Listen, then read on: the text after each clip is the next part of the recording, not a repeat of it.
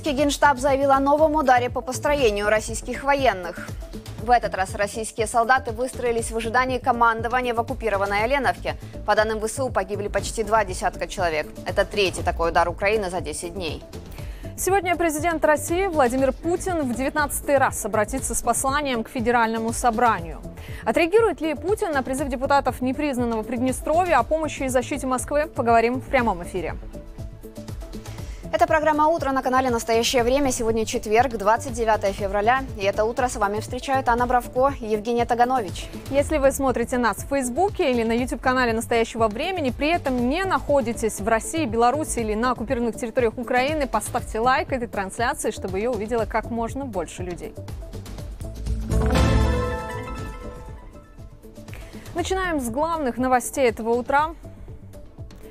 Российские провоенные телеграм-каналы заявляют о третьем за 10 дней ударе ВСУ по скоплению российских военных. Речь идет о поселке Оленовка в Донецкой области. Он оккупирован Россией. Генштаб этот удар украинский подтверждает. А вот по неподтвержденной информации военных построили для награждения. Телеграм-каналы пишут, что ВСУ обстреляли Оленовку из реактивных систем залпового огня «Хаймарс». Экс-депутат Верховной Рады Украины Олег Царев, э, перешедший на сторону России и сбежавший из Украины в 2014 году, также написал об Оленовке, о раненых и погибших российских военных. Данные он не приводит, процитирую, чтобы не радовать врага. В украинском генштабе заявили, что погибли 19 российских военных, 12 были ранены. В Москве эту информацию не комментировали. Украинские силы специальных операций подтвердили гибель своих военных. Вероятно, речь идет об операции по высадке в Херсонской области на левом оккупированном берегу. Количество погибших не уточняют. Об операции ССО писали российские СМИ. Они назвали украинских военных, цитирую, элитными диверсантами, которые на лодках приплыли к Тендровской косе. Это самый юг Херсонской области, недалеко от границы с Николаевской. Утверждается, что лодки заметили российские военные и открыли по ним огонь. Дальше данные российских изданий расходятся вопросы. Одни пишут, что в ВСУ э, могли, среди погибших могло быть до 20 э, человек, один взят в плен. Другие СМИ заявляют о меньшем количестве погибших, якобы из пяти лодок, на которых хотели высадиться военные, уцелела одна. Оперативно проверить информацию не представляется возможным. Российские военные авиабомбами вчера обстреляли поселок Великий Бурлук. Это Харьковская область. Удар пришелся на железнодорожный вокзал. По данным национальной полиции, погибла шестилетняя девочка и ее дедушка. Мать в тяжелом состоянии. В Украине открыли уголовное дело о нарушении правил и обычаев ведения войны.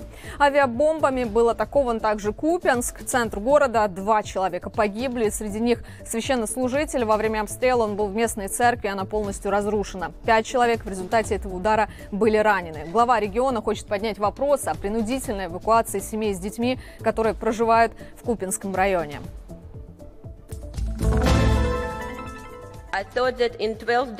Я думала, что за 12 дней, которые прошли с убийства Алексея, у меня будет достаточно времени подготовить эту речь. Но сначала мы неделю добивались того, чтобы нам отдали тело Алексея и дали провести похороны. Потом я выбирала кладбище и гроб. Похороны должны состояться послезавтра, я до сих пор не уверена, пройдут они мирно, или полиция будет задерживать тех, кто пришел проститься с моим мужем. Это Юлия Навальная, вдова российского оппозиционера, выступая в Европарламенте, говорит, что не знает, пройдут ли похороны Алексея Навального мирно.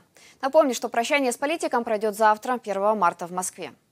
Директор ФБК Иван Жданов рассказал, что российские власти снова шантажируют родственников Навального и говорят, либо проводите тихие семейные похороны, либо у вас ничего не получится. По его словам, представители властей, я процитирую, откровенно намекают, что сорвут все – Ранее Жданов сообщал, что изначально прощание и похороны оппозиционера планировались на сегодня, 29 февраля. Однако сотрудники кладбища говорили, что якобы не было ни единого человека, кто мог бы выкопать могилу в этот день. Жданов связывал это с тем, что сегодня с посланием Федеральному собранию обращается Владимир Путин. Кстати, зал для прощания найти так и не удалось. Вдова политика обвинила в этом российского президента и мэра Москвы Сергея Собянина. И сегодня Европарламент примет резолюцию в связи со смертью Алексея Навального. Что накануне евродепутатам сказала вдова российского оппозиционера, расскажет Заряна Степаненко. Гостью в Страсбурге, жену известного российского оппозиционера, в зале встречали бурными аплодисментами. Прежде чем она взяла слово, всем присутствующим показали короткий ролик о жизни и политическом пути Алексея Навального. видео напомнили, он боролся с коррупцией в России, выводил людей на уличные протесты против Владимира Путина, пережил отравление, но не колонию, в которую попал, вернувшись из-за границы в Россию. Юлия Навальная, обращаясь к евродепутатам, вспоминала, как во время лечения политика в Германии ее семья приезжала в Страсбург Страсбург на экскурсию. Теперь она здесь одна и совершенно по другому случаю. Смерть своего мужа, которую назвала убийством и обвинила в нем лично Путина, связала с войной в Украине, которую развязал российский президент. И добавила, Путин способен на все. Договариваться с ним не советовала, пытаться навредить резолюцией или очередными санкциями тоже. Рекомендовала проявлять изобретательность, как когда-то ее муж, который не мог попасть на телевидение в России, но собирал многомиллионную аудиторию в Ютубе и бороться с Путиным и его окружением не политически, а именно как с преступниками. Путин является лидером организованной преступной группировки. И политическая инновация заключается в том, чтобы предоставить методы борьбы с организованной преступностью. Путин должен ответить за то, что он сделал с моей страной, с соседней мирной страной, и за все, что он сделал с Алексеем.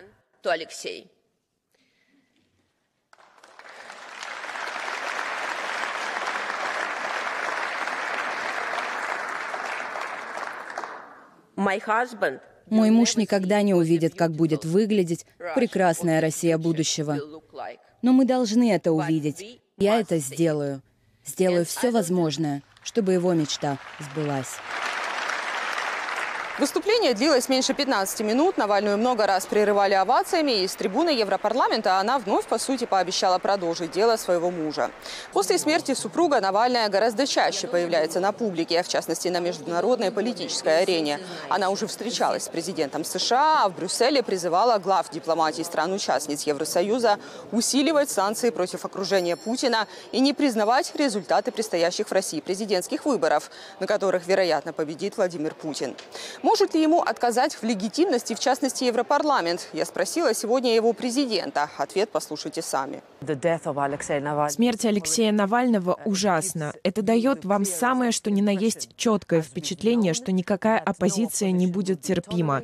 И даже реакция, которую мы наблюдаем после его смерти, подавление российских властей в отношении любого, кто выражает это возмущение, является для нас символом ситуации, в которой находится Россия в данный момент. И это абсолютно точно тот случай, когда мы никогда не признали бы результаты предстоящих российских выборов. Евродепутаты также обсудили действия ЕС, направленные на поддержку политзаключенных в России и притесняемого гражданского общества. Впереди голосование за соответствующую резолюцию. Ее текст уже в нашем распоряжении. Европарламент назовет смерть Навального в колонии убийством, которое стало признаком усиливающихся репрессий в России. Но эти резолюции не обязательны к исполнению. Это прежде всего политический ориентир и демонстрация позиции законодательного органа Евросоюза. Заряна Степаненко, Марек Гайдук. Настоящее время. Страсбург. И сегодня российский президент Владимир Путин в 19 раз обратится с посланием Федеральному собранию. Кроме госканалов, его речь бесплатно покажут в кино, в сети кинотеатров «Синема-5» в двух десятках городов. В прошлом году речь Путина перед парламентом была преимущественно посвящена войне против Украины и длилась 1 час и 45 минут. Почему выступления Владимира Путина часто длятся так долго? Об этом в эксклюзивном интервью «Настоящему времени» рассказал замглавы Совета безопасности по стратегическим коммуникациям Белого дома при Бараке Обаме Бен Роудс. Полную версию разговора ищите на нашем сайте и YouTube-канале. Сейчас фрагмент.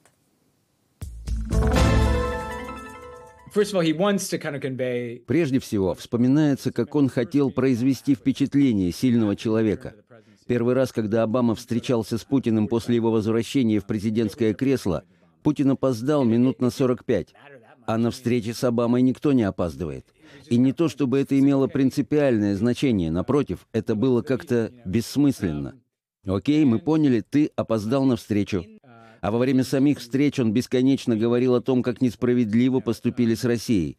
Можно было почувствовать, что этим человеком движет чувство обиды и в каком-то смысле неуверенности, если честно. Как будто он должен что-то доказать, победить в каждом споре. И еще за время работы в правительстве я заметил такую вещь. Чем дольше кто-то остается диктатором, тем дольше он говорит. Вот Руаль Кастро, с которым, кстати, мы находили общий язык и обсуждали нормализацию отношений с Кубой. Но общение с ним выглядело так. Ты говорил «Привет, Рауль», и дальше он говорил 45 минут без остановки. Я заметил, что Путин с годами становился таким же. К 2016 году в общении по телефону он мог говорить минут по 30, чего, например, еще в 2012 году не случалось. И ты чувствовал, как этот человек оказывается во все большей изоляции и все больше привыкает к тому, что люди будут слушать все, что ему есть сказать. И это вызывало беспокойство уже 8 лет назад. Не могу представить, какой он сейчас.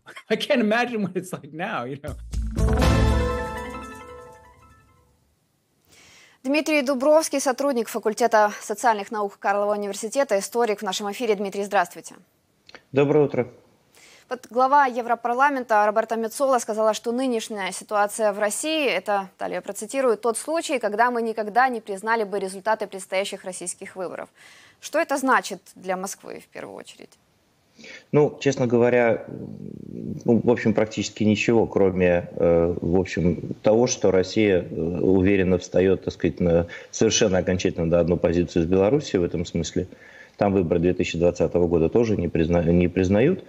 И э, я думаю, что э, некоторые из евростран, не все, э, скорее всего, пойдут на понижение дипломатических отношений или поставят под вопрос, так сказать, вообще правомочность э, так сказать, представительств Российской Федерации, назначенных президентом, которые, так сказать, выборы которого они считают нелегитимными.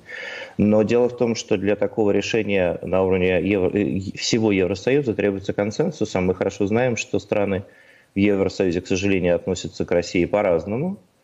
Да, можно вспомнить здесь Словакию, можно вспомнить Венгрию, которые, так сказать, пытаются э, сидеть на двух стульях, в общем, и по большому счету э, не э, обострять отношения, так сказать, да, вывести свои страны, так сказать, из общего консенсуса в этом отношении.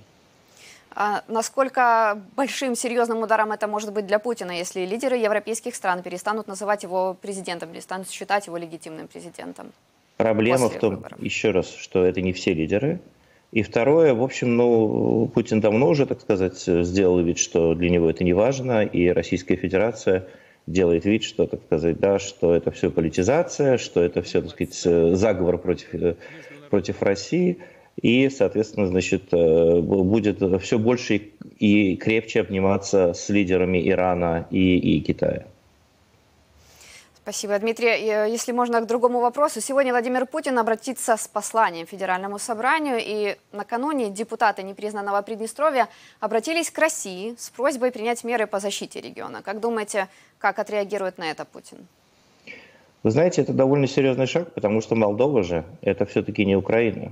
Э, да? Э, и если вступать в прямое противодействие с уже членом НАТО, то вообще тогда возникает вопрос – так сказать, э, о, о, о том, как будет реагировать НАТО, и тогда э, рассуждения Макрона о том, что э, на поле битвы могут появиться европейские солдаты, они могут появиться просто не, не в Украине в таком случае.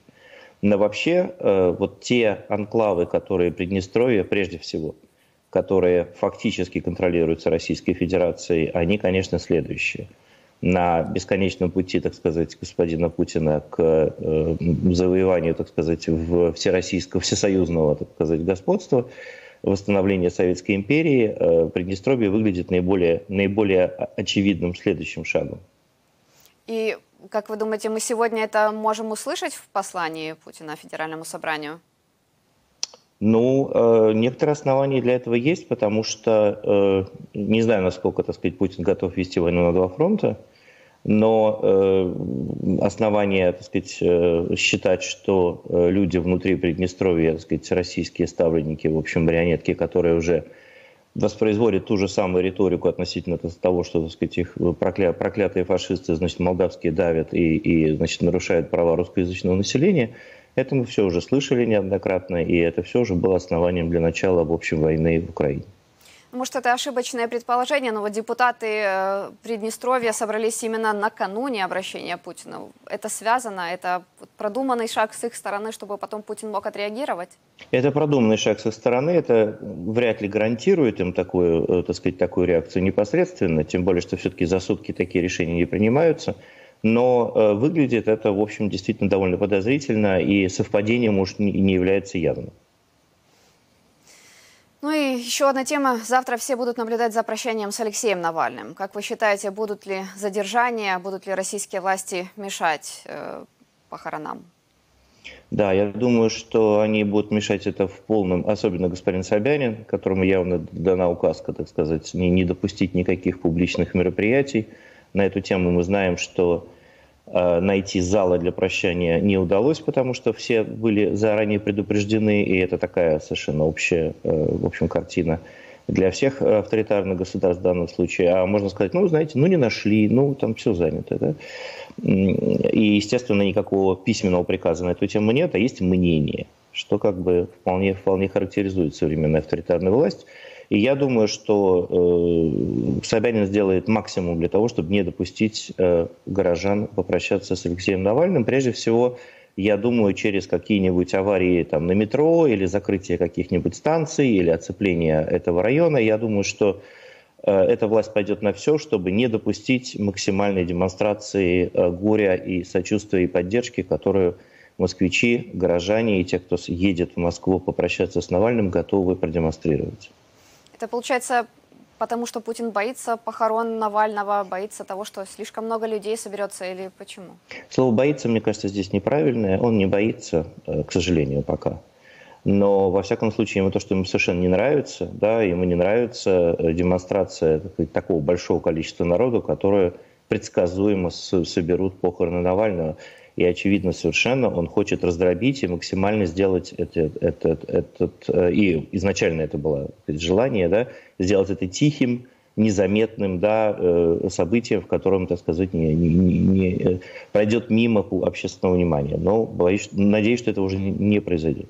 Вот, да, удастся ли сделать, провести эти похороны э, мирно или будут задержания э, можете дать свой прогноз? Будут ли Я они думаю, незаметны? что будет задержание. Я думаю, что будет массовое задержание. Я думаю, что задержания будут перед, э, как это, в принципе, уже продемонстрировала э, репрессивная система России. Она умеет арестовывать людей прямо дома. Они еще не вышли, а они уже нарушили все возможные административные законы. И я думаю, что как бы в плане превенции э, людей, которые пойдут, будут задерживать просто, ну, как, как это, опять же, в Москве было неоднократно, задерживать еще, так сказать, на дальних подступах. Если у вас цветы или если вы, вам, они считают, что вы идете на похороны, значит, вас надо, так сказать, вы, вы немедленно нарушаете закон и, соответственно, собираетесь принять участие в несанкционированном митинге. Я думаю, что где-нибудь сегодня появятся соответствующие указания. Спасибо. Дмитрий Дубровский, сотрудник факультета социальных наук Карлова университета в нашем эфире. До свидания. Спасибо.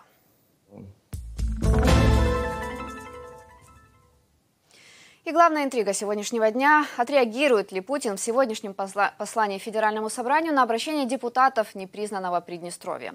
Пока же в российском МИДе заявили, что обращение будет рассмотрено и, цитата, «защита интересов жителей Приднестровья, наших соотечественников – один из приоритетов», конец цитаты. Напомню, что в среду депутаты непризнанного Приднестровья обратились к России с просьбой принять меры по защите региона. Руководство так называемой республики объяснило такой шаг давлением со стороны Молдовы, международно признанной частью которой является эта территория. Какие именно меры должны реализовать Совет Федерации и Госдума России, авторы обращения не указывают. В документе есть упоминание о том, что в регионе проживают более 220 тысяч граждан России. Принять обращение в адрес Совета Федерации и Государственной Думы Российской Федерации с просьбой о реализации дипломатических мер по защите Приднестровья в условиях усиления давления Молдовы с учетом факта постоянного проживания на территории Приднестровской Молдавской Республики более 220 тысяч граждан России и уникального положительного опыта российского миротворчества на Днестре, а также статуса гаранта и посредника в переговорном процессе. На это обращение отреагировали власти Молдовы. Вице-премьер-министр страны Олег Серебрян назвал заявление, звучащее из непризнанного Приднестровья, пропагандой. И напомнил, что жителям Приднестровского региона выгодна политика мира, безопасности и экономической интеграции с Европейским Союзом. Ну а люди в Кишиневе, с которыми удалось пообщаться журналистам агентства «Франс Пресс», опасаются дальнейшей эскалации ситуации.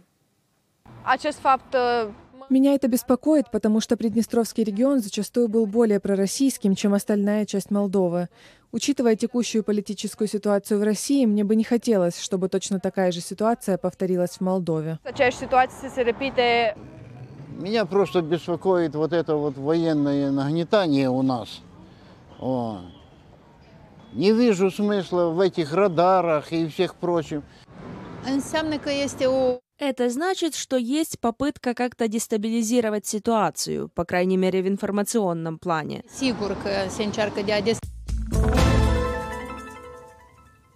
Моя коллега Ирина Ромалийская в программе «Вечер» обсудила ситуацию в Молдове с редактором расследовательского проекта «Райз Молдова» Владимиром Тхориком и спросила, возможен ли военный конфликт в регионе.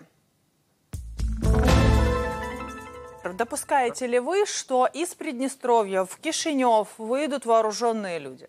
Да, я допускаю, что Россия использует свою прокси с Приднестровья, своих прокси в Приднестровье для разморозки приднестровского конфликта по нескольким причинам. Первая причина. В этом году в Молдове состоятся осенью президентские выборы. И э, наверняка э, Россия поз позволит себе использовать приднестровцев, возможно, да, чтобы э, внести сумятицу в размеренную политическую жизнь Молдовы. Власти Молдовы последние годы достаточно активно закрывают пророссийские телеканалы, борются с пророссийскими партиями, объявляют неконституционными там, партию Шоры, другие партии, которые Россия использует в Молдове для того, чтобы проводить свою политику. Напомню, что Россия использует очень много ОПГшных партий, криминальных партий в Молдове для того, чтобы Э, влиять на молдавскую политику. Так вот, э, то есть как бы разморозка Приднестровского конфликта в первую очередь выгодна России. Э, это дестабилизирует Молдову. Это может быть в этом году, это может быть в следующем году, потому что в следующем году в Молдове будут парламентские выборы. То есть в любом случае два года Молдову ожидает такое напряжение с Приднестровьем. Угу. Кстати, напряжение с Приднестровьем, э, оно вписывается и в план России по влиянию на Молдову. Мы также рассказывали об этом. Это в своих вес... расследованиях. Да. Да, одно из наших расследований говор... рассказывалось о том, как Россия намерена удержать Молдову в сфере в своей орбите. И как раз Приднестровский вопрос – это один из крючков, за который Россия будет дергать и дергать и дергать, чтобы в Кишиневе э, как бы вспоминали о том, что Россия влияет также, может повлиять и дестабилизировать ситуацию в стране. Тут, тут еще подключается Гагаузия, южный регион, где проживают пророссийское достаточно э, э, электорат, да, и север Молдовы.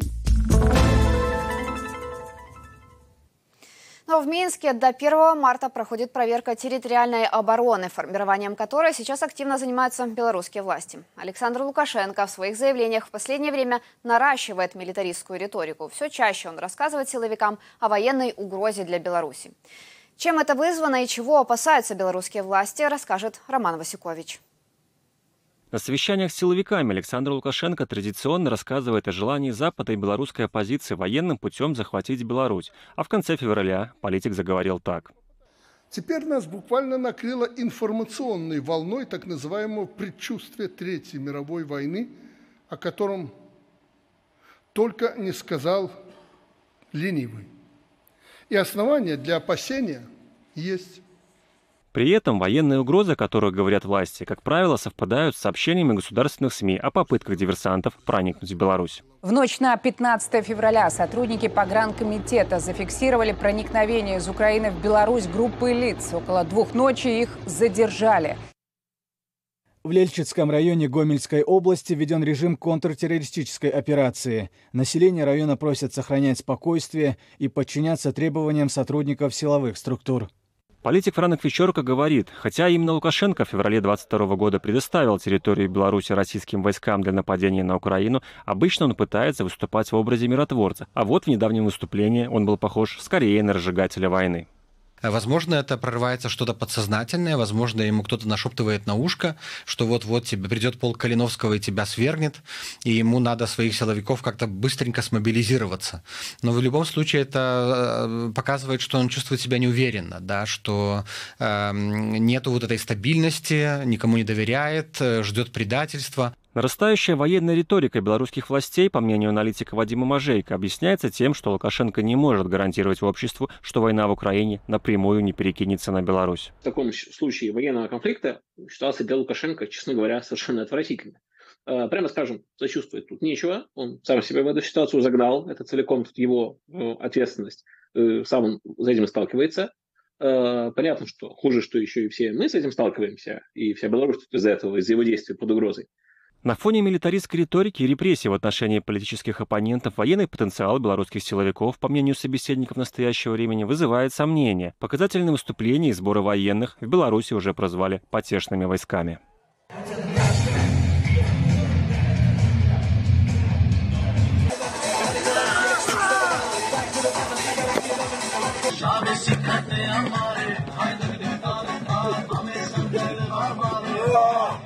До 1 марта в Минске проходит проверка территориальной обороны, которая по закону созывается во время войны или в сложный период военно-политической ситуации. В тероборону зачисляются те, кто служил в армии и сейчас находится в запасе. Роман Васюкович, Андрей Ярошевич. Настоящее время. Сейчас коротко о других важных новостях. Верховный суд США рассмотрит иск бывшего американского президента Дональда Трампа. Он поставит точку в вопросе, имеет ли Трамп иммунитет от уголовного преследования. Трампа обвиняют в попытке отменить результаты выборов 2020 года. Верховный суд ранее отказывался рассматривать этот вопрос, после чего дело ушло в апелляционный суд округа Колумбия. И он в начале февраля принял решение не в пользу Трампа. Его адвокаты тут же заявили о намерении обжаловать это решение. Теперь, когда Верховный суд все же согласился согласился рассматривать дело, а дело такого рода он будет рассматривать впервые, процесс может затянуться на месяцы. Первое слушание назначено на 22 апреля. В высшем судебном органе страны, я отмечу, большинство голосов занимают консерваторы, включая трех судей, назначенных самим Трампом. Еще одно решение, которое касается событий 2020 года. Окружной суд Иллинойса исключил Дональда Трампа из избирательного бюллетеня на республиканских праймерис. Суд ссылается на 14-ю поправку Конституции США. Она запрещает занимать государственные посты участникам мятежа. До Иллинойса похожее решение приняли штаты Колорадо и Мэн. Трамп их оспаривает в том же Верховном суде.